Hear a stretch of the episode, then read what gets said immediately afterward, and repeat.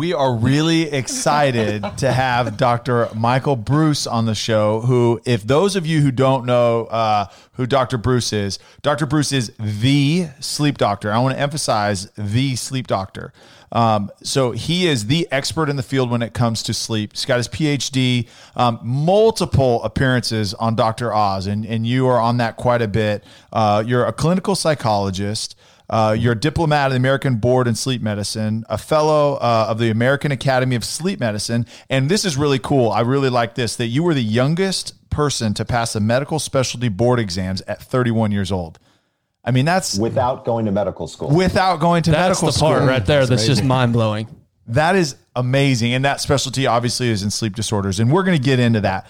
But we were talking a little bit before we actually hit record, and, and I blew this whole thing up by messing up your name. So I apologize. What's new? What's but, new? But what, what we, what we really want to hear about is how mm-hmm. you became the best in your field and how you became the sleep doctor, because not every journey is easy. You didn't wake up being the the smartest person in the room and it just came. Nope. You had to work your tail off. So let's let's go back in your journey, go back to childhood. Let's talk about what it was like being raised, uh, what your parent dynamic was, siblings, you know, what it was like going through school and, you know, maybe what you're passionate about. So I was born and raised in uh, just outside Atlanta, Georgia, in Sandy Springs, Georgia. Um, and, uh, I am a bulldog, just to be clear. Oh, yeah. Um, George Bulldog. um, and, um, you know, I was born and raised in Sandy Springs, Georgia. I'm an only child. Um, so it was just me and my folks. And, um, around age nine, my parents got separated, and unfortunately, um, my father went through some very, uh, difficult, uh, financial times at the time. And so, um, he went bankrupt. And um, I was living with him. And so I'm fifty-two years old, and you can, so that's going back forty-three or forty-four years. You can imagine what it was like for a single father and his son, um, and having no money. So we bought my clothes at Kmart. And wait a minute, wait a minute, wait a minute. I don't mean to, so mother and father separated. Correct. What happened to mother? Was mother still in your life? So mother was not in my life for an extended period of time. Um, she was not a child-friendly person. She wasn't a bad person mm-hmm. by any stretch of the imagination. No abuse, nothing like that. She just wasn't interested. And my dad was. And so you can imagine forty years ago what you had to do to get full custody of your son yeah. if you were a father. Wow. Oh, man. Yeah. Amazing. So I'm just going to leave amazing. it at that. If yeah, that's, yeah, yeah, that's, that's totally fine. Yeah. Totally yeah. fine. Um, and so I chilled with my dad, and um, what I learned from my dad, every single day he would come home. I was a latchkey child. So for folks who don't know what that means, my grandparents would pick me up from school. They would bring me to my home, and they would lock me in my home until my father came home. Yeah. This was a very common practice, by the way. Yes, I yeah. agree. I was one as well. Right, right. Yeah. You know, back in the seventies and in yep. the eighties, this was not anything crazy, mm-hmm. you know, being done. Um, and when my dad would come home, Um, we would have dinner together. We had the exact same dinner every single night for two years because that was what we could afford. We ate Rice-A-Roni every night. Or oh no, I'm sorry, God. Hamburger Helper. That's Hamburger, what we hamburger, helper. hamburger Helper. So we had a pound of, you know, seventy thirty Chuck. Yeah. We would mix up, and we would throw in the Hamburger Helper, and we literally ate the same meal every single day. Can you eat that Hamburger Helper today? I fucking hate it. Just going to be honest. Guys. There we go. I like it. I love, I love it. it. Right. Um, but but every single night when we ate, um, he would say to me, "What did you learn in school today?" And I would tell him. And then I would say, "What did you learn in work today?" And he would tell me. And the thing that I realized from my father was he never, ever stopped. He just never stopped. He never stopped working, never stopped trying. He just never stopped. Um, and I, I picked that up, that, that consistency, that, that, that pace, if you will, of just never stopping.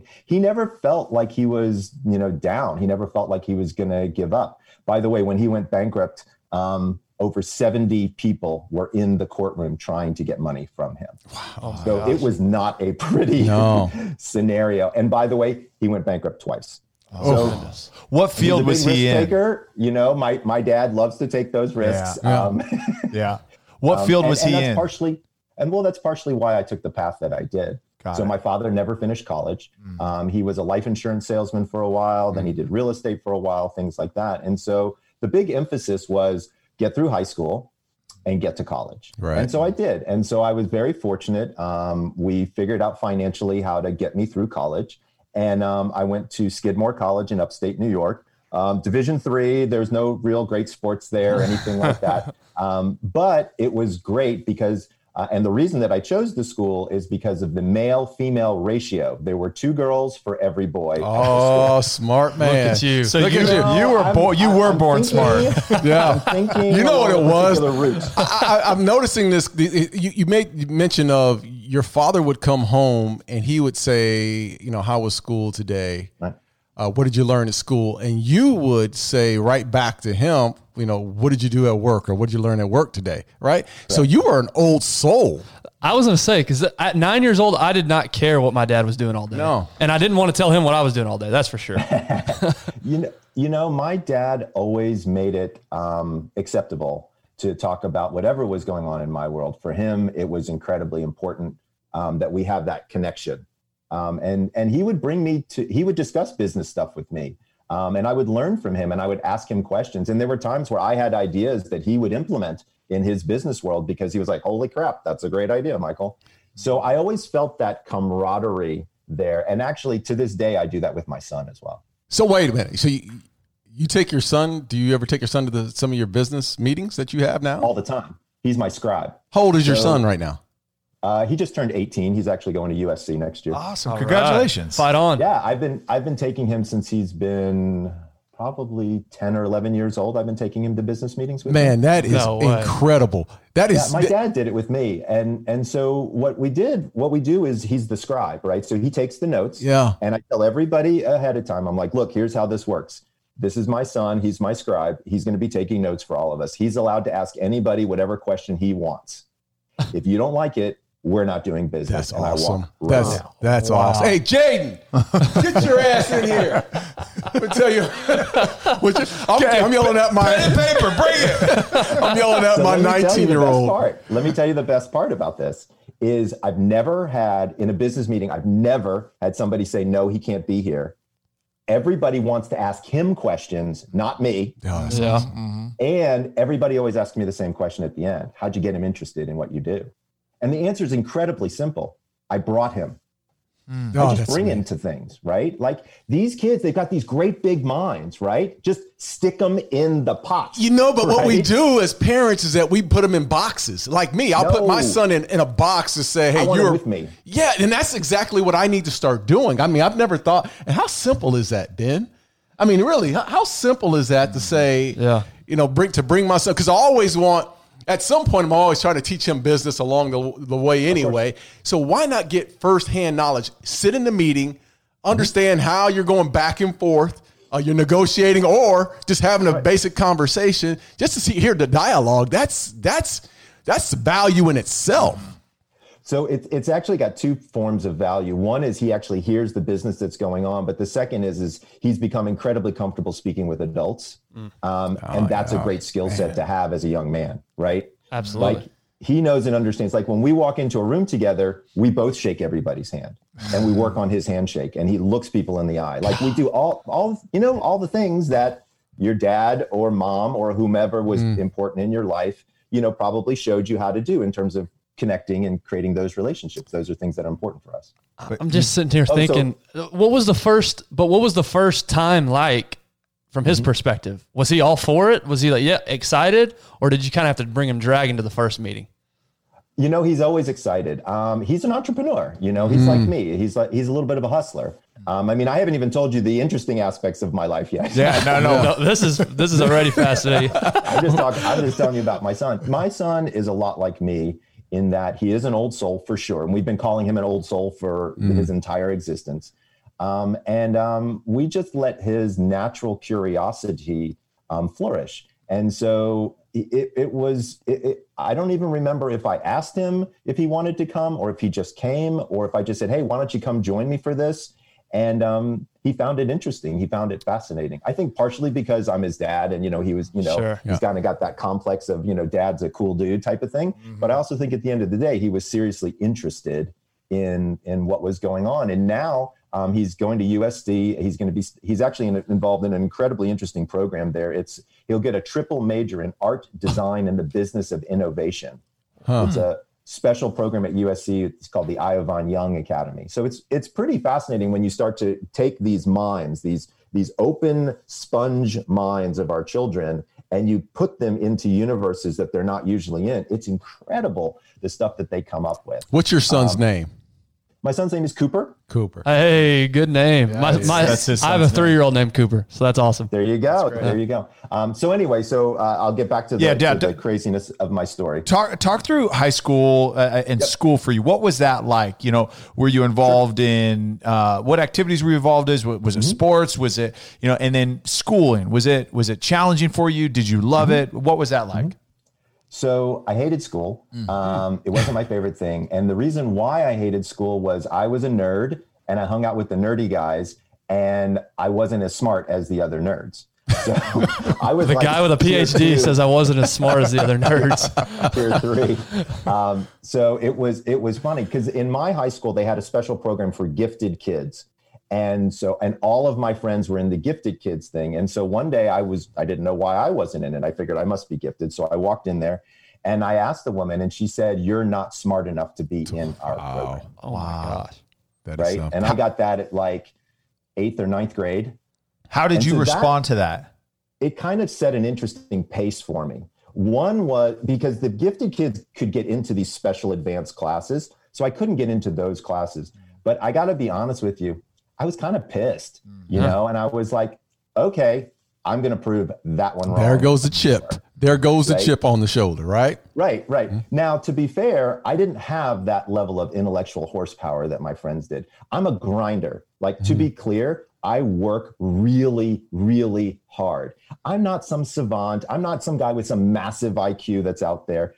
I know how to study and I know how to take tests, you know, and I know how to kind of get that thing done.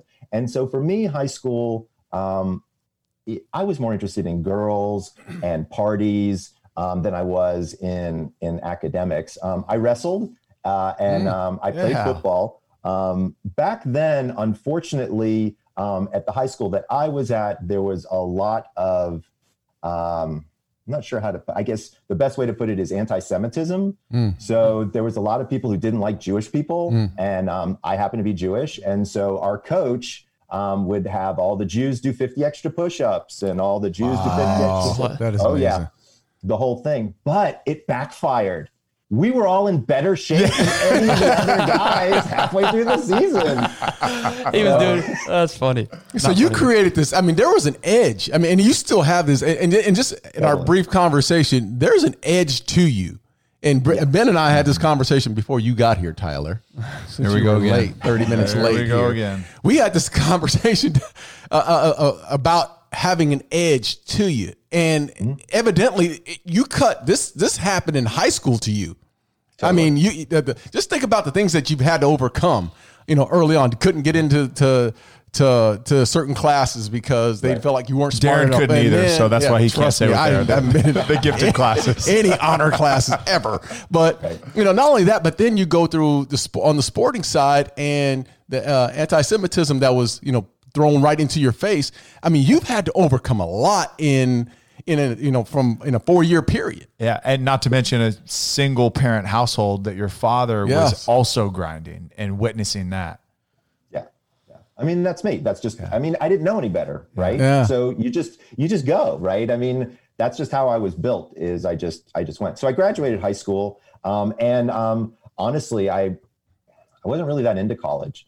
Um, I wasn't sure if I even wanted to go. So I took a gap year between high school and college and I worked mm. um, because my dad said, you're not going to sit in this house and not work yeah. uh, or go to school. It's one of the two. And so I got a job and um, he got me a job in a in a really good uh, Mexican restaurant. And I was the fry cook uh-huh. uh, for a year. yes. And it was all intentional because one of his friends owned the restaurant. Yeah. And it was basically like, we're going to make sure Michael knows and understand what it's like to not have a college yes. education. Yes. I tell people all the time, you need to have some sort of job where either you do physical labor or you're serving somebody. Yeah. One of those yeah. two, because it gives you, to your point, it gives you such a perspective that you wouldn't have otherwise. Yeah. Completely, completely. So, um, so I was the quesadilla boy um, at Rio Bravo. I had a flat top grill and I was making quesadillas left and right. Um, I quickly uh, established the fact that I wanted to go to school. Um, and so then I did. I was able to, I was fortunate I was able to go to Skidmore, two girls for every boy once again. Yeah. Had a great time there, um, studied psychology, thought I wanted to go to medical school. So I graduated and then took a year and did all of my pre-meds in a year, um, thinking this is the route that I'm going to take. And then at the end of that year, I realized that I was really interested in psychology. I was really interested in how the brain works, not necessarily how the body works. And I thought to myself, why would I go to medical school for four years when I'm only going to get like a six week rotation in psychology? Because at that time I had no interest in sleep. I didn't even know sleep was a discipline at that time, to mm. be honest with you. Um, so, you know, I kind of, um, I, I kind of went that route and then said, I don't think I want to do that. I think I want to get my PhD. So I went and I applied for, and I uh, was accepted to the University of Georgia, um, PhD in clinical psychology program.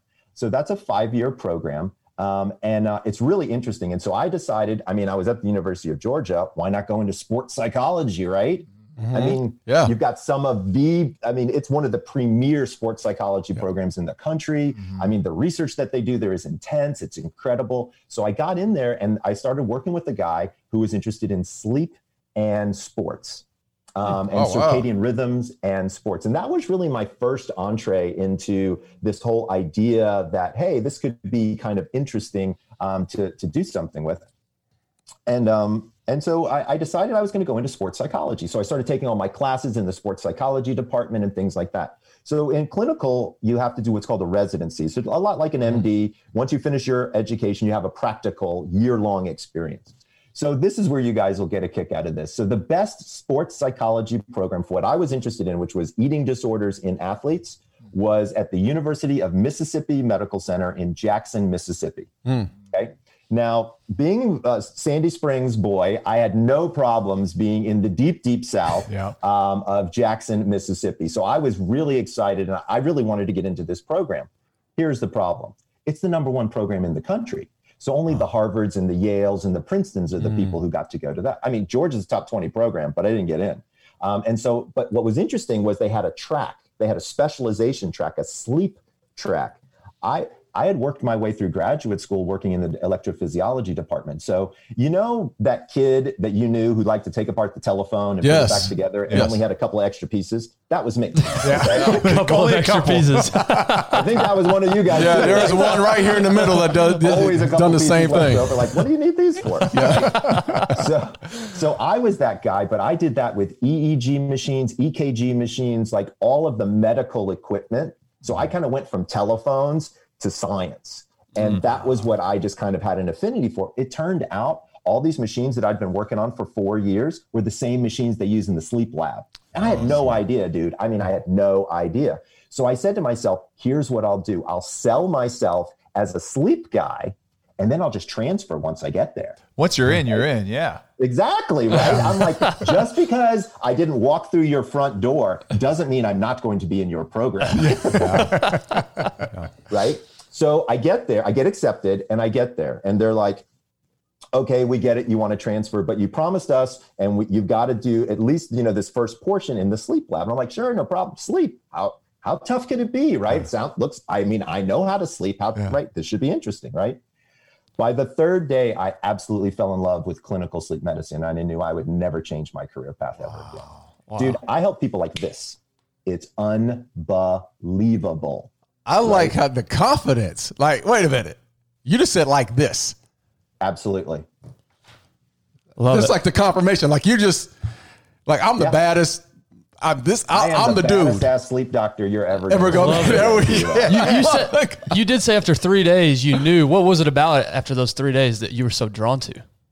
I help. It's the it's helping people that quickly was mm. so fascinating to me. So here's the thing: is in traditional clinical psychology, right? You're working with people with depression, with anxiety, with all these different things that can take months, mm. even years, to see any level of treatment gains. You change somebody's sleep, you change their life. Yeah. It happens literally overnight. So if I can recognize symptoms of sleep apnea and get somebody in a lab and get them on a C PAP machine, in literally forty-eight hours, I have dramatically changed every aspect of their entire existence just by getting them higher quality sleep.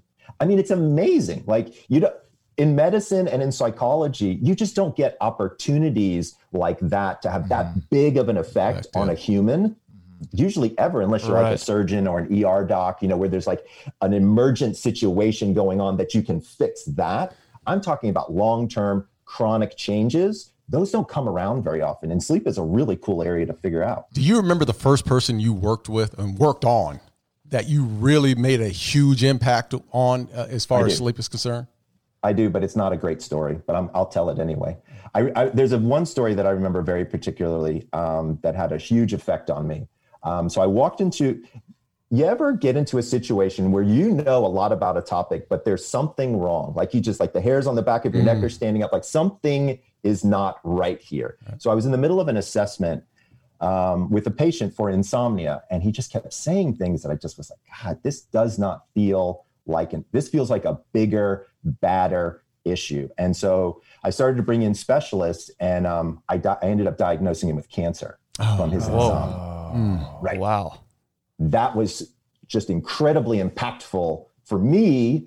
Number one, I'm a P H D, not an M D. So right, that's right. a whole universe right. I've never been involved in. So of course I was bringing in specialists and things like that, mm. but it's just like, it's like, holy crap. So did it only manif- manifest itself mm. in like the lack of sleep, insomnia, or were there other physical ailments that he felt and he just wasn't recognizing them? It turned out that he had a tumor. Um, and it was cause it was pushing on a sleep center that was causing the insomnia, and that's what we discovered. Oh my he ended gosh. up unfortunately passing away. Um, wow. But we we really gave him a tremendously better quality of life towards the bad, lack back part of that. Yeah, sleep is a window. Like when you're not sleeping well, like it's actually a signal or a sign to you to say, take a look. Like, I get it. You know, you're stressed out or you had a little bit too much coffee before, you know, later in the day or whatever. Occasional sleeplessness, I, that's fine. I get that too. Look, I mean, I'm human, right? But when we're talking about chronic mm. insomnia here, there's something else going on. Sometimes it's mental, sometimes it's physical. In that case, it, it turned out to be physical, wow. right? But it's fascinating when you start to, when you start to see these, these connections, right? So I'll give you another example. I had a patient, um, so this, you're, you're, this is a crazy story. So I have a patient, um, Uh, so in R E M sleep, you are paralyzed completely during R E M sleep. And the reason you're paralyzed is that so you don't act out your dreams. Okay. Uh-huh. Right. Because otherwise you'd, you know, be all over the place. Right? Right. Yeah. So as I said, I'm from a small town outside Atlanta, Georgia, Sandy Springs, Georgia. Uh, it's a decent sized hunting community. Right. And if you're a hunter, you know that if you shoot a doe and you don't kill it, you either have to slit its throat or crack its neck. Right. It's the most humane thing to do. Right. This guy woke up with his wife's head ready to crack Come on, her what? neck. No shit. I swear to God, we got it on film. It's unbelievable, right? And he was completely asleep. completely asleep. Oh, so wait a minute. He said. So what's the first question? No, yeah. We don't believe you, Doc. So the first question I always get asked is, did he kill her? Right? That's right. the first question yeah. people uh, did he kill her? No, he didn't kill her. That's right. number one. Number two, are they still married? He is a very patient woman. Let's just put it that way. Oh, Jesus.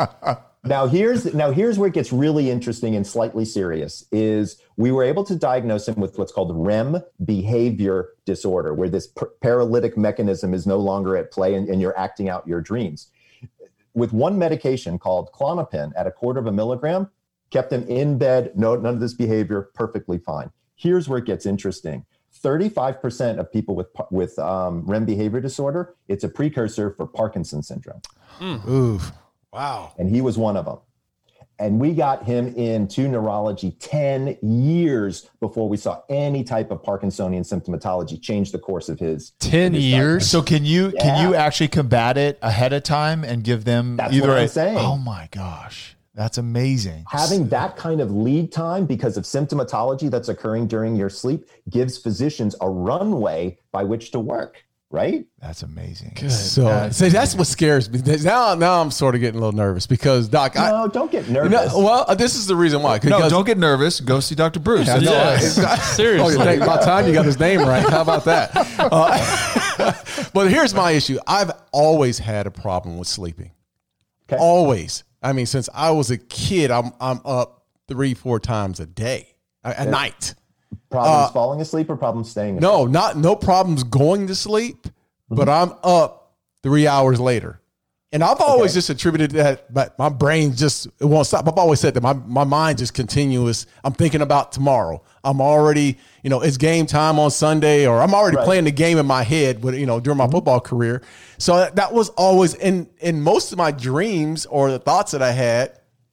And the reason why I felt like I was getting up is because I was playing the game.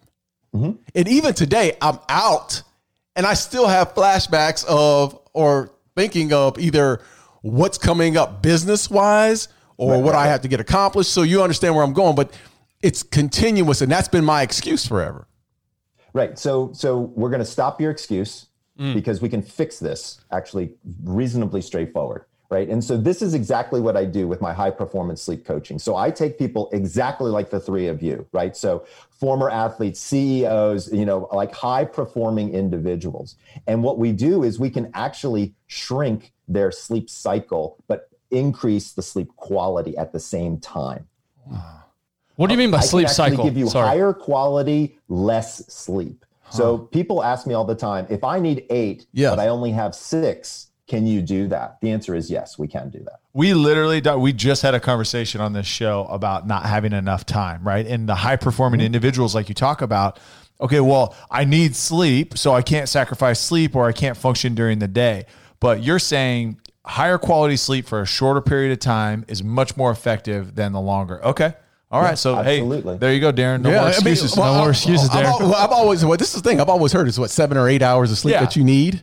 So that's not true. That's a myth, right? So let's talk about that for yes. just a second. Everybody's sleep need is different, right? So I'm going to, I'm going to tell you about my sleep and how my sleep works, right? I'm the sleep doctor. I'm supposed to have the perfect sleep and all this kind of other B S, mm-hmm. right? It's not true, right? I'm a human just like everybody else. Yeah. So about three years ago, I started going to bed exactly at midnight.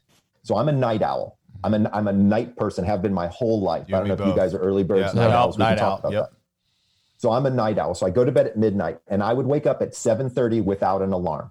My body would just naturally wake me up. Hmm. As I got incredibly consistent and had to do more with my wake up time than with my bedtime, what happened was is that seven thirty became seven fifteen. Then it became seven o'clock. Meanwhile, my, my bedtime was still exactly the same. My mm-hmm. body was naturally waking me up. Then it went to six forty-five. Then it went to six thirty. Guys, I wake up at six fifteen every single day without an alarm. I fall asleep at midnight. Yep. I sleep basically six hours and fifteen minutes and I'm the freaking sleep doctor. Oh, goodness Lord. Right? Yeah. So people are like, how do you do that? It's about consistency and it's about sleeping during my chronotype. That's mm-hmm. that early bird night owl thing. So my most recent book, which is called The Power of When, mm-hmm. um, and if people are interested, want to learn their chronotype, you can go to chrono quiz dot com. We actually took that quiz. Took it, yeah. yeah, yeah, we took it. Awesome. Yeah. Well, Darren, did it. you? So I'm gonna find out what you guys are. Yeah. So once you discover this idea of a chronotype, if you sleep during your chronotypical bedtime and rise time, your sleep cycle begins to shrink, and that's where the magic happens. Oh. Not only that, once you figure once you figure that part out, by the way, you end up with at least an hour, sometimes ninety minutes extra in your day, oh, which is kind of interesting. My man. Right? There we go. And and you then start to learn different times of day when you can do different things. So the book isn't just about sleep. Once you figure out this chronotype thing, there are certain times of day that you're more focused. There are certain times of day that you're more sexually active. There's certain times of day that you're more physically active. Like all of these things run based on hormones. Mm-hmm. And so what this is really doing is this is giving you a personal guide to your hormones as they go up and down. So the three of you may have three completely different schedules. So if you don't mind me asking, what were y'all's chronotypes? I was a lion. I was okay. a, I was a bear. Okay. I didn't take it. I haven't taken it just yet. No. I can tell you right now, you're a dolphin. Uh, Doctor Breus, we've been, we've been telling him for a week to take the quiz. Take the quiz. Man, I mean, we got to get you guys. He's sleeping too much. Mm-hmm, mm-hmm. Clearly. Uh, so, yeah. let, so, so the lion replaces the early bird. Okay. Okay. So it used to be early bird, what we called a hummingbird, and then a night owl.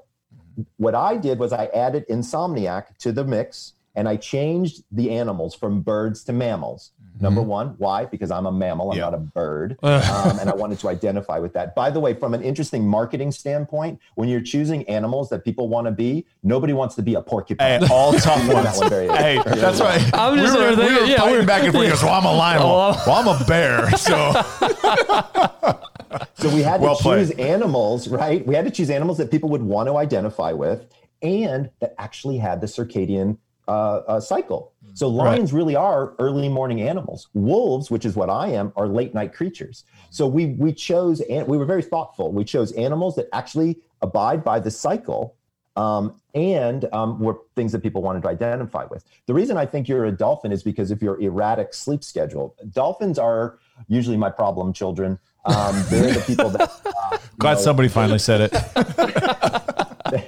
They're a lot like lions. So lions actually, there's lion envy out there. So That's people right, there who is. Are lions, people wish they were lions. Lions are my early to bed, early to rise, kind of the C O Os of a company. Y'all hearing They're this? Militant. Y'all hearing this? So, but then yeah, lay around, then lay, lay around, around all day and let everybody else do all the hunting for them, right? Isn't that what it is? Lions have a ten. I don't know about you. Lions have a tendency to make a list and they go from step one. Oh, dude, my gosh! Dude. You are describing. You are describing me. It's unbelievable. Uh, it's annoying. From my yeah. sleep, you're describing. That's annoying. Crazy. Right. So now bears are actually the best one to be. Oh. And I'll tell you why. Um, because Take that, being on man. a bear schedule is the most consistent. So this idea is not new.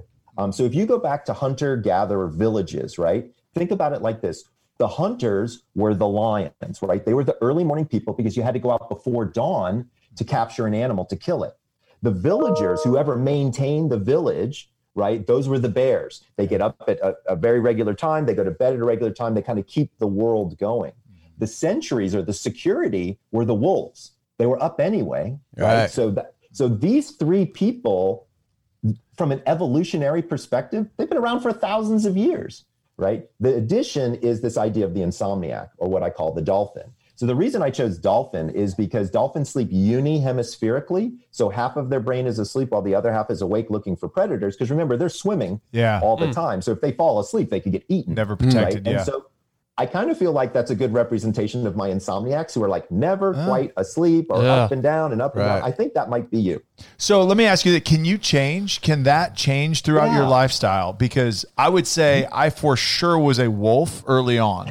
Uh, for sure. Because I was up late, no problems, no issues there. And I was more productive like eight p.m. to midnight. Like that's where I preferred to mm-hmm. get work done. And okay. then, and really it was when I transitioned out of football and into the business world that I mm-hmm. think that I really did transition. So now it's like, okay, I can't really stay up past ten o'clock and I get really tired. Right. And, but I, but I'm, you know, but I'm up at seven o'clock, like without mm-hmm. an alarm. Yeah. So we call that chrono longevity. Mm-hmm. So what ends up happening is we, we all end up going through all of the different chronotypes at different times in our lives. So as an example, as an infant, you're a lion, right? Mm-hmm. Babies go to bed early. They wake up super early. Then when you've got kids that are like in the toddler kind of middle schooler range, they're like a bear, right? They get, they wake up when the sun comes up. They go to bed when the sun goes down ish, right? Then when they turn into teenagers, I've got an eighteen-year-old and a sixteen-year-old. Let me tell you something. They are wolves, yes. right? They want to stay up until two and sleep until ten yep, and yeah. the whole thing, right? And then every once in a while, as we get older, sometimes we can get insomnia because of medical frailty issues or physical issues or things like that. And that's where some people can turn into a dolphin. Mm-hmm. So we do see over the course of a lifetime, people have a tendency to shift. Most people around age twenty seem to set in one of their chronotypes. And then again, around age forty-five or fifty, I'm fifty-two and I'm starting to notice it now too, is I'm starting to move a little bit earlier in the day. So I used to be a wolf, wolf, wolf. I mean, I couldn't even consider going to bed before twelve thirty, one o'clock. Now, uh, eleven forty-five, I'm starting to feel tired. You know, it's like I'm fifty-two. I mean, I'm in pretty decent shape, but still it's like, this isn't easy anymore. So we do see it changing across the lifetime. Um, and there can be even be certain situations that can be situational. So let's take a look at COVID, right? Mm-hmm. So we're in the middle of what would arguably be one of the most stressful times in our universe right now, yeah. right? I mean, honestly, I don't know anybody who's ever gone to stress like this. It's a unique stress too, to be clear, right? Because it, it's not just my own physical health I'm worried about. Right, I'm worried right. about my family's health. I'm worried about my friend's health. Like we're all kind of waiting for that phone call yeah. to hear like, who's got COVID? Right. Who's in the hospital? right? Did, did they die? Did they make it through? What happened? This is a very unique stress that we're all undergoing that's constant. Mm-hmm. So I would argue that now is one of these times where we really need to be thoughtful about our sleep, and and maintaining a consistent sleep schedule is is one of those things. So like if I was sitting back and thinking about your audience and things and people that things that people could do right now to help improve their sleep as they as they they want to improve their performance, um, there's a couple of things I want to I want to share with everybody, if that's okay. Yeah, yeah absolutely. So step number one is pick one wake up time and stick to it. Okay. None of this sleeping in on the weekends crap. Okay. Pick a time. Me personally, I chose the time that I was waking up before COVID. Um, and remember, I wake up naturally at six fifteen, no matter what. Right. So pick your time based on when you're naturally waking up, but keep it consistent. And if you're not naturally waking up at a time that you think is good, set an alarm and just do it. It takes twenty-one days to form that habit. Okay. So let, let's say this, let's say you, you're, You say you're waking up, because I, I my my alarm that that that wakes me up every day is five fourteen a.m. Okay. Okay. And that's fine. And and but I'm so tired because I haven't slept all day. I'm serious. Mm-hmm. Over that, that I, I wake up and I'm just still is the beat. Alarm going off at five fourteen. No, or is your head going off? My head is going off at at five fourteen. That's just, it. Just Great. Wakes me up every morning. And what time do you go to bed? Uh, about ten, and, about eleven ish, eleven eleven thirty. So what I would say that, so what, what I would want to do, so for an example, if you came to see me and we were going to do high performance sleep coaching, the first thing we would do is we get you to take your damn chronotype. So you didn't do your homework. I'll do that today. It took, Sorry. It took all of like four minutes okay, and twenty-seven Tyler. Seconds. Yes. If, if that. Um, so what, what we would do is we would discover your chronotype, and then I would take your schedule and I would put it into that chronotypical schedule. Mm-hmm. And that's going to be unique for you. So you might not be getting up at five fourteen. You might be getting up at seven fourteen, if depending upon what your, again, depending upon what your chronotype is. By the way, guys, chronotypes are genetic. Mm-hmm. I can look, I can figure out your chronotype from your twenty-three and me data, from your ancestry. Oh, no, really? really? Absolutely. No, it's a specific, this isn't made up bullshit. Like, this is real science. Like, I've got over two hundred twenty studies in the book. Like, this is, wow. this is something that's been studied around the world. Like, this is really interesting, cool, cool stuff. But for, but for you, what I would suggest is, why don't we take it offline and let's talk through it, and then have me come back for another show. Yes. Yeah, yeah. Yes, absolutely. And then we kind of talk through what, how did we work together? And then people can start to understand what we do, because like the first thing that I do with people is we figure out their chronotype. Then I look at their uh, deficiencies as far as supplements are concerned. So I want to know what your magnesium looks like. I want to know mm. what your vitamin D looks like. I want to know what your iron looks like, um, uh, uh, melatonin, things like that, to understand where your body levels are. Then what I do is I get people to that par level so that their body is no longer deficient. And then we see if you can sleep, right? right?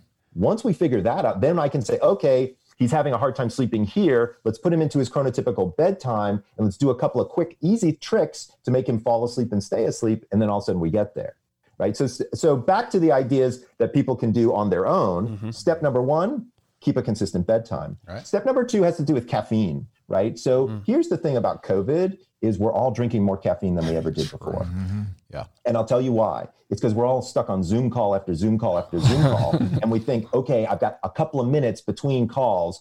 My cup is low. I'm going to walk in there and just fill it up. And we don't even realize it, but we're all increasing this caffeine. Most people don't know caffeine has a half-life of between six and eight hours. Mm. Mm. Right. So if you don't stop drinking caffeine by about two p.m., it's going to influence your ability not only to fall asleep, but to stay asleep.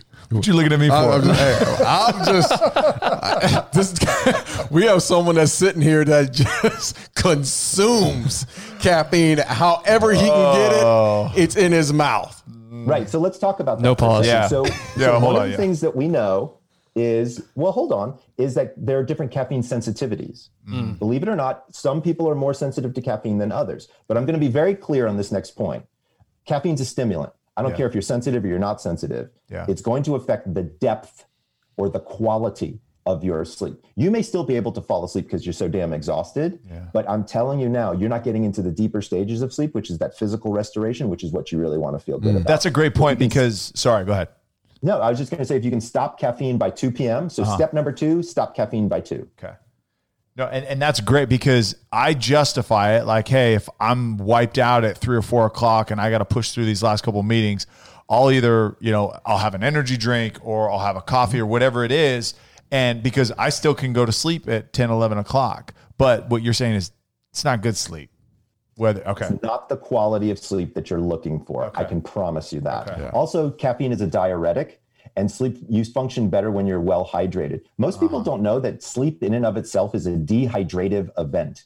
So you guys are all athletes. You understand how the body has to have hydration. Yeah. Don't forget, the body's still working and using glucose while you're asleep. It's not like you kind of put the car in park. Mm-mm. You really don't. To be honest with you, you put the car in like first gear. Mm, right? Mm, like you kind yeah. of go down and you really start to move through the body and the systems, and all the systems have to get cleaned out. All these things have to happen. So hydration turns out to be massively important. But if you drink too much water before bed, you wake up all night and have to pee. Right. Yeah, that's right. Oh, that's me. I know. I don't know, I know if that's his age. We is that it. my age? That's being, is that, that's is being that... sixty. Hey, docs Here's now. the thing hey. with, with hydration, right, is it's really about balance, and it's about prior day hydration. And so it's just about getting into a rhythm. So let's talk about alcohol, because that's a that's a form yeah. of hydration mm. that's not so great. Yeah. So lots of people, um, well, let me put it to you this way. There's a really big difference between going to sleep and passing out, right? Yeah, uh, that's yeah. a good point. Yeah. It's a great right? point. And alcohol is the number one sleep aid in the world. More people use alcohol to help them fall asleep than any other substance. So, and it's not a good one. All While right. alcohol makes you feel sleepy, it actually keeps you out of stages three and four sleep. And stages three wow. and four sleep turn out to be your physical restoration. Mm. Would you believe half of your hangover is due to lack of stage three, four sleep? The other half is due to dehydration. So huh. don't drink too close to bedtime. It takes the average human one hour to drink one alcoholic beverage. So step number three is to stop alcohol roughly three hours before bed, depending upon how many alcoholic beverages that you have had. If you've had one beer, you drink one glass of water, you wait one hour before bed. Two beers, two glasses of water, mm. two hours before bed. Once you kind of hit the third beer or whiskey or wine or whatever is your pleasure, different things happen in the body from a metabolic standpoint and from an alcohol reactivity standpoint. For guys, we can get aggressive. Um, it doesn't seem to hit until you've got enough alcohol in your system. And also you can get energetic. You ever get, you know, have a couple of beers in you and then all of a sudden you're like, yeah, let's go dancing. Or yeah, that's, yeah. that's not helpful for sleep, right? Yeah. So if you're going to use the tool of alcohol to relax you and calm you down, you want to keep it to, you know, less than three, three, to, three or less beverages. And you want to give yourself three hours before bed to have stopped alcohol. Okay. Um, step number four is something that you guys know and love. It's all about exercise. The best way to improve the quality of sleep, aside from not drinking caffeine before bed and not right. drinking alcohol before bed, is daily exercise. Here's the good news. You don't have to run a marathon. Um, twenty to twenty-five minutes of cardio is really all that you need to show significant increase in um, stage three, four sleep. Why is that important? That's the stage of sleep that we're finding is the most difficult, um, the one that's most affected by um, exercise and the most difficult when you don't get it. That's really where you feel that physical exertion. So you really want to be careful. So the problem, though, is if you exercise too close to bedtime, you cause a core body temperature increase, yeah. right? And it's hard to fall asleep when your body's hot, because remember, your body goes down in temperature as it goes down to sleep. So we want the environment cooler. We want our bodies cooler. So if we exercise too close to bedtime, our core body temperature is too high. So step number four is to stop exercise four hours before bed. So you'll notice step number one has the word one, stick to one schedule. Step number two, stop caffeine by two p.m. Step number three, stop alcohol three hours yeah. before bed. Step number four, exercise daily, but stop exercise mm, four hours cool. before bed. Step number five is an easy one. It has to do with how you wake up. Um, when we wake up in the morning time, the things that we need is hydration and sunlight. It's not caffeine, okay? And so what we do is when we wake up, you should have by your bedside a reusable uh, water bottle mm-hmm. with room temperature water. You sixteen to twenty ounces, chug it. Just get it in your system. And while you're doing that, walk outside and get some direct sunlight. Mm-hmm. Sunlight turns off the melatonin faucet in your brain. Um, and getting some good fresh air and getting a little bit of movement and some sunshine and some water, it's a great way to start your day. Do me a favor, if you walk out right from getting out of bed, put on a robe. I'm just saying, your neighbors do not want to see. But, your but Doc, right? I live in the I live in the country, so I'm good, right? I don't need to, right? Like I said, put exactly. Put something on. There's this thing called You're Google right. Earth. Do you really want me to look at you in the morning? Because I can. They're always watching. Okay, so how much how much vitamin D do you need in the morning? Is it is it a quick just pop outside for a couple minutes? minutes? Is it okay? fifteen minutes is a great is a great way to start your day. What I do out there in the morning is I also do my breathing exercises. And look, I'm not some yoga, meditation, you know, woo-woo guy, but here's what I can tell you. Breathing works. Yes. Um, the more we, I mean, you guys know that as athletes, the more air you can push, the better you can get your body to work. Mm-hmm. So I like to really have a nice, good breath work in the morning. So when I'm outside, um, drinking my water and having my sunlight, you know, I might do, you know, five or ten rounds of some type of cyclic breathing. So maybe that's a four, four, four, breathe in for a count of four, hold for a count of four, breathe out for a count of four, those kind of things. Mm-hmm. Just kind of get the, get the pipes moving, get everything mm-hmm. going and flowing. Um, but I'm telling you something, if you do these five things yeah. right now, I can guarantee you your sleep will improve. Do you, which of these five do you find is hardest for people to follow? And I've got maybe, in my opinion, what mm-hmm. I think it is, but what do you, uh, with the people that you're working with? I don't, I would say, you know, the people that I work with are very high alpha yeah. controlling yeah. people. Yeah, so yeah.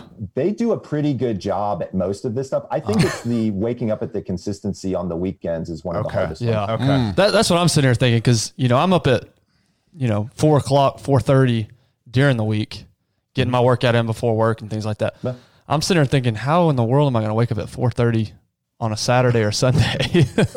So you don't wake up. I thought you did wake up. Uh, Not four. That early. No. What time so do you usually sleep? Wake up on Saturday and Sunday? Uh, well, depending on what I have to do, six thirty, somewhere in there, six, six thirty, somewhere in there. So what I would say is if you're normally waking up at four thirty, you can probably give yourself on Saturday probably thirty minutes. Okay. So maybe getting up at five. Uh-huh. Um, and what I would do is I would use that as specific time for self-care. Right? Because nobody else is awake. Mm-hmm. You can focus in on what you need to do for you. Right. Right. So whether that's business, whether that's journaling, whether that's mentoring, what, whether that's reading articles, because that is going to be your time. And that's one of the nice parts about creating this little space in the morning times, especially on Saturday and Sundays, mm-hmm. is it's a great time to catch up on you. Yes. yes. Right. That's and check in point. With you. Well, yeah, that's, that's part of the reason I wake up so early is because it, it's the, the first hour, there's nobody else in the house that's awake. It's my time, and it's literally the only hour I have to myself. So that's interesting. Yeah, I think it's interesting that that two of these five steps have to do with waking up, right? Mm-hmm. As we're addressing, as we think about it, sleep, right, is at the end of the day. But reality is the start of your day, you know, has a huge impact on how you finish your day. So, and I I was thinking yeah. number five would be hard, right? It's like, okay, mm-hmm. hey, water and get outside because now I'm preparing first thing in the morning for how I'm going to sleep mm-hmm. that night. Yeah. And it's really about that consistency and mm-hmm. setting that expectation for your body. Mm-hmm. So if your body knows that it's going to be getting up, that it's going to be getting water, that it's going to be getting sunshine, it it literally dictates the tone for the whole day. And, and I love the way you looked at that because here's the bottom line. We don't go to sleep because we love sleep. We go to sleep to wake up and feel refreshed. Yes. We go to sleep to wake up and spend time with our families, mm-hmm. our loved ones, our careers. We don't, nobody wants to go to sleep, yeah. right? Mm-hmm. We just want the aftermath of right. the benefits that sleep really gives us. And now, to be fair, there are people who like sleep, but yeah. they also like to escape from the world and, and that yeah. kind of stuff as and, well. So I, I, again, I just, I think sleep is a, is a function of wake. Yes. And we're seeing that in the sports world. We're seeing that across the board about recovery and how mm-hmm. serious yeah. these, these sports teams are taking recovery now. So one of the things that we've heard, and I want you to, to, to, to talk about, like we, what we hear all the time is, you know, we need a good mattress mm-hmm. to go to sleep. I mean, to yep. really get some good sleep. Uh, mm-hmm. we, we need, you know, like, like there's melatonin, there's all these, these pills that are out there, there's sleep pills and all that. Mm-hmm. Give us some of that background, Doc, because there's so many people that are out there prescribing medicines that you probably really don't need. Absolutely. So, so that's a big question. Right? So there's a lot of different ways to unpack that question. So first, let's talk about the idea of a mattress, pillow, sheets, and what does all that mean? So I believe that sleep is a performance activity, right? And so I'm a runner, right? And I know I can run a race in flip-flops with cutoffs with a torn t-shirt and a boombox on my arm, right? But my time's not going to be too good, right? right? But if I've got my I, my ear pods in, I got my tunes going, I got my dry fitwear, my Asics, I can move. Like I can run seven forty-five mile, no problem. Right? So it's about the equipment, right? And so if you have the right equipment For sports, you perform better. If you have the right equipment for sleep, you perform better. It's really that simple, okay? But we all know that equipment doesn't give us this unbelievable edge. It gives you a small edge. Right. Mm-hmm. It doesn't give you the entire edge, right? And so what I tell people all the time is, is your environment makes up about maybe fifteen to twenty percent of your sleep-related issues. So we can, we, I've got the best eye shades. I've got the best earplugs in the world. Like I've got all of that stuff. I can tell everybody what the best of the best is and, and all of those types of things. But at the end of the day, it, it, the biggest issue surrounding sleep, and this includes supplementation, this includes medication, is attitude. Hmm. It's all about your attitude, how you approach sleep. Now, this is going to sound very woo-woo, but I've got a lot of data on this, right? And so I'm going to give you an example. So one of the things that happens to most of my clients is they come to me and they say, Doctor Breus, I wake up between two thirty and three thirty every night, right? Sound familiar? Yeah, right? Can't go back to so, sleep. Yeah. Right, can't go back to sleep, not going on. So what do they do? First thing they do is they look at the clock. Yeah, go get a bowl of cereal. Instantly do the mental math. Serious? Serious. Go get a bowl right? of I can't sleep. Huh. And then they get pissed. Yes.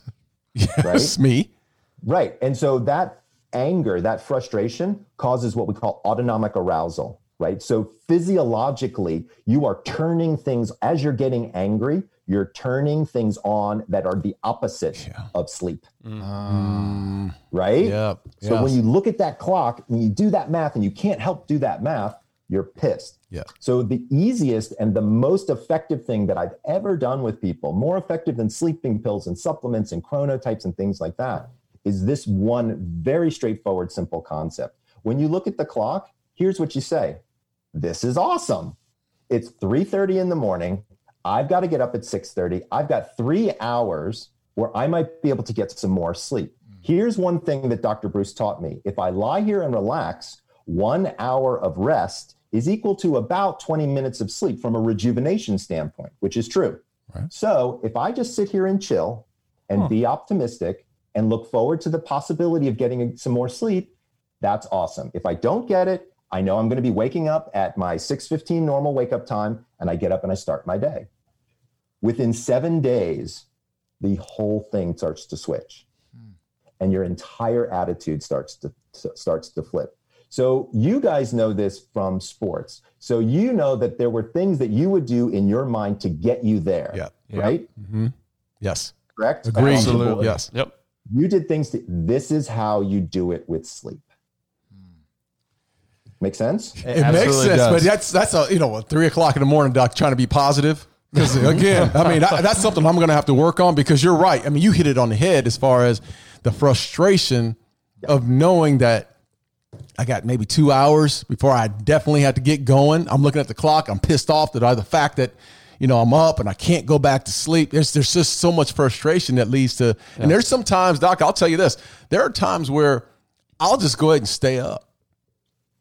That's how frustrating. That's not necessarily a bad strategy, depending upon what's going on. But it's right. it's individual, it's personal. I don't want to tell people, hey, if you wake up at three o'clock in the morning, stay up.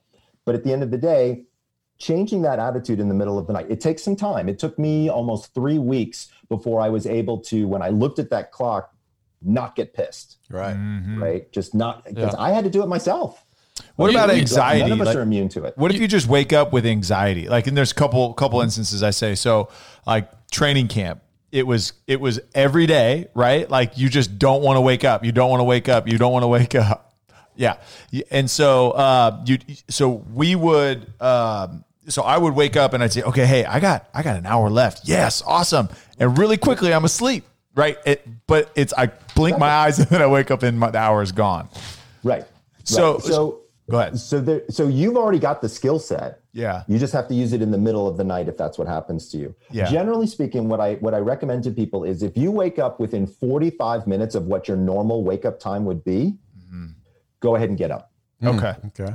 Don't try because to fight it. Because what's going to happen is you're going to fall back asleep. You're going to get into a deeper stage of sleep, and then you're going to feel like shit when you wake up. Yes. Okay. Right. Okay. So your body's already gone through that cycle to start to rev up, wake up, come out of that cycle. Mm-hmm. Okay. So yeah. today's culture, we're we're obsessed with phones. We're obsessed with um, catching up. And so, how much have you seen that affect sleep patterns? You know, across the board, with like going to bed, looking at a phone, and and you know, talk talk through the effects of that that blue light concept.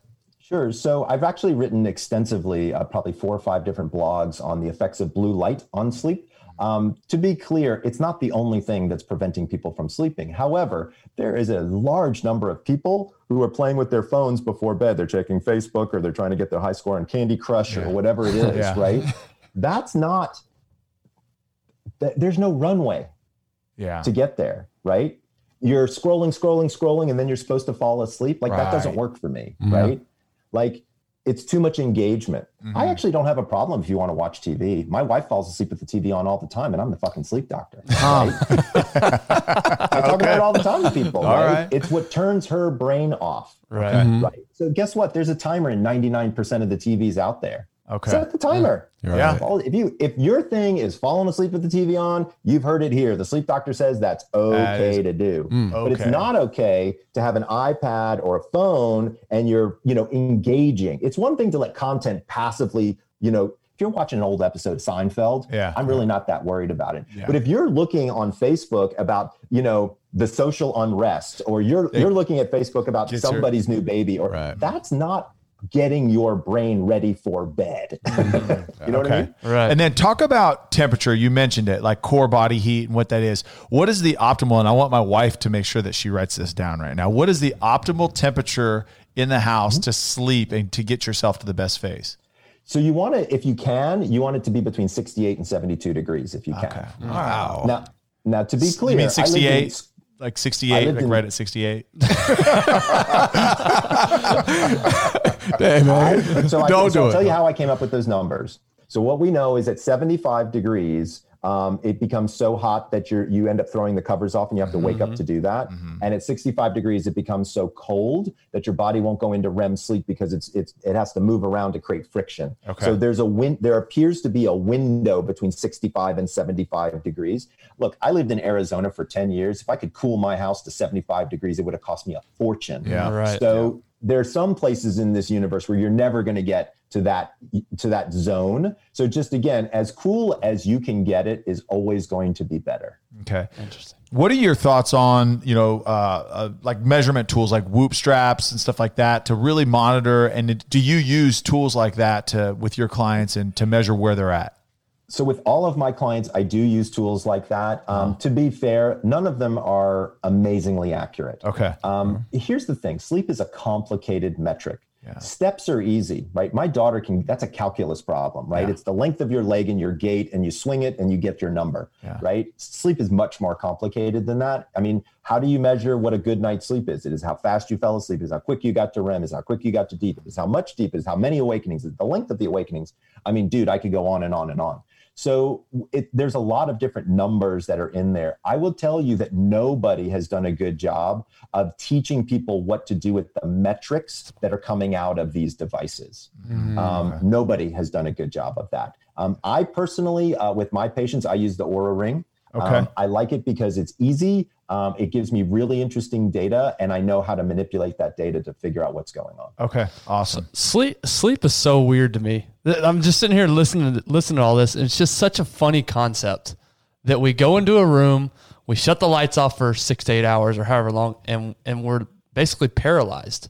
So why do we need to sleep, first of all? And second, like, what's happening when we're sleeping? Like, what's what's the body going through? You keep mentioning cycles. What what are those mm-hmm. cycles? Sorry, this is where my brain goes when I when I'm thinking about this conversation. Yeah. So when you start to look at sleep from a fundamental standpoint, there are a couple of different aspects to think about. So one is the different cycles, right? And how do those work? So it turns out that there are two specific systems in the brain for sleep. One is called your sleep drive. The other is called your circadian rhythm, right? We've been talking about both of those in different ways. Sleep drive is basically a buildup of a hormone in your brain. So when a cell eats a piece of glucose, something comes out the back end. It's called adenosine. Works its way through the system and accumulates in your brain. That makes you get sleepier and sleepier and sleepier. That's one aspect of sleep. The second is this idea of circadian rhythm. So you ever notice how you're hungry around breakfast time, around lunchtime, around dinner time, yeah. mm-hmm. right? Those are circadian rhythms for hunger. Same holds true with sleep. Most people, at least here in North America, have a tendency to get sleepy somewhere between ten thirty and eleven thirty at night. So that's the circadian rhythm. When both of these systems are aligned, you sleep. If mm-hmm. either one of them is off, that's when you have a sleep disorder. Okay. Cycles are what your brain goes through from an E E G standpoint. So we measure sleep in lots of different ways, but one of the ways we measure them is with brain waves. And what we've discovered is that brain waves go into different patterns, and these patterns are what we call sleep stages. The good news is we've discovered what these stages do for our bodies. Stages three and four is the physical restoration. Stage REM, which is what we known as dream sleep, is actually for the mental restoration. That's where our, all of our memories have a tendency to consolidate. Okay. Mm. Well, hey, we want to be respectful of your time. We really, really appreciate it. I mean, literally, I think we've scratched the surface. We do want to follow up with you though, because yeah, I'm Darren, definitely going to work with Darren you, Darren wants yep. to get with you, and we want to we want to document that so we can give a real life testament mm-hmm. to our our listeners the effect that you can have. Um, but really quickly, could you just run through your website, the sleep doctor dot com, um, ways yeah. to get a hold of you, any resources mm-hmm. that you have, and then you know, again, you know, why. Somebody maybe a high performer that is struggling with sleep, why they need to come talk to you. Sure, sure. So I'm super easy to find on the internet. It's just the sleep doctor dot com. That was a great purchase of a U R L, by the way. um, um, I'm super easy to find on the internet. I uh, we can also put in the show notes. I've actually created a landing page specific for COVID. Okay. So um, if people want to go to the sleep doctor dot com forward slash sleep hyphen pandemic, you'll see there's a tremendous amount of resources there. I even give people um, uh, audio files to listen to to help okay. relax them before bed. Right. That might be good for you. Yep. Um, so I, I think that would be a valuable resource. Also, I drop tips all the time on Facebook and Instagram, and my handle there is The Sleep Doctor. Okay. So it's consistent across all platforms. Okay. You can find me that way on LinkedIn too. And then your book. Because that's and my book is called The Power of When, um, and that chrono quiz is what tells you about your chronotype. Mm-hmm. Um, I do work with um, celebrities, athletes like you, like you guys, C E Os, people like that. I have a very limited um, practice. I only see about three or four patients at a time, okay. and I spend an intense amount of time, and we just fix it. Okay, that's I awesome. love that. I love that. Well, go ahead. Well, hey, look, Doc, we've we've been wanting to get you on. I know I've been a little bit, you know, pushing. Uh, hard for to get you on based on the fact that the problems Thanks. that I have, and there's so many that are having the same problems as far as sleep. And I, and we today we really appreciate mm-hmm. you coming out and, and and giving us this information and, mm-hmm. and and giving not only that but going back into your history. I mean, I, there's one thing I learned today is not only about sleep, but I mean when you mentioned Cooper and mm-hmm. how you get your son involved. I mean that's life changing, and awesome. that's something yeah. that's you know that. totally awesome for me, and that uh, yeah. I definitely will apply. Yeah. Well, Doctor Breus, thank you, thank you so much for your time, and we will absolutely have you back on, and we'll be in touch soon. Yeah, no, I'm ex- I was excited to have the opportunity to talk with you guys, and uh, I was excited to share with you um, some of the things other than sleep, yeah. um, more about my life. I appreciate, yeah. I certainly appreciate you guys being interested in that, and nice. I wanted to thank you for a great opportunity and a great conversation. Yeah, absolutely. Um, you know, I don't always have great conversations with people. You guys are definitely into it. You're a fun group to work with, so thank you, and, and I'm sure your listeners appreciate you quite a bit. Yeah, thank you so thank you, much. Thanks, appreciate Doc. it. Appreciate it.